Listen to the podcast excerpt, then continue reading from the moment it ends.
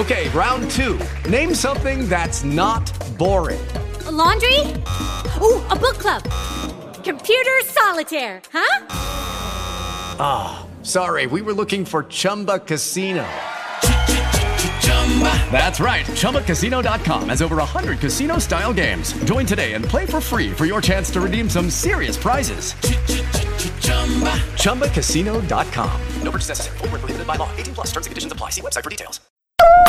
Punk Tacos. News. News. Hello, I'm Rocket with your punk news. The godfather of punk, Iggy Pop, now has his own coffee. According to Pitchfork.com, it's an Indonesian blend, and this project is somewhat similar to Green Day's bassist Mike Dirnt's Oakland Coffee Works. And this isn't all for Iggy Pop in 2019. Iggy also appears as a caffeine craving zombie in Jim Jarmusch's most recent film, The Dead Don't Die.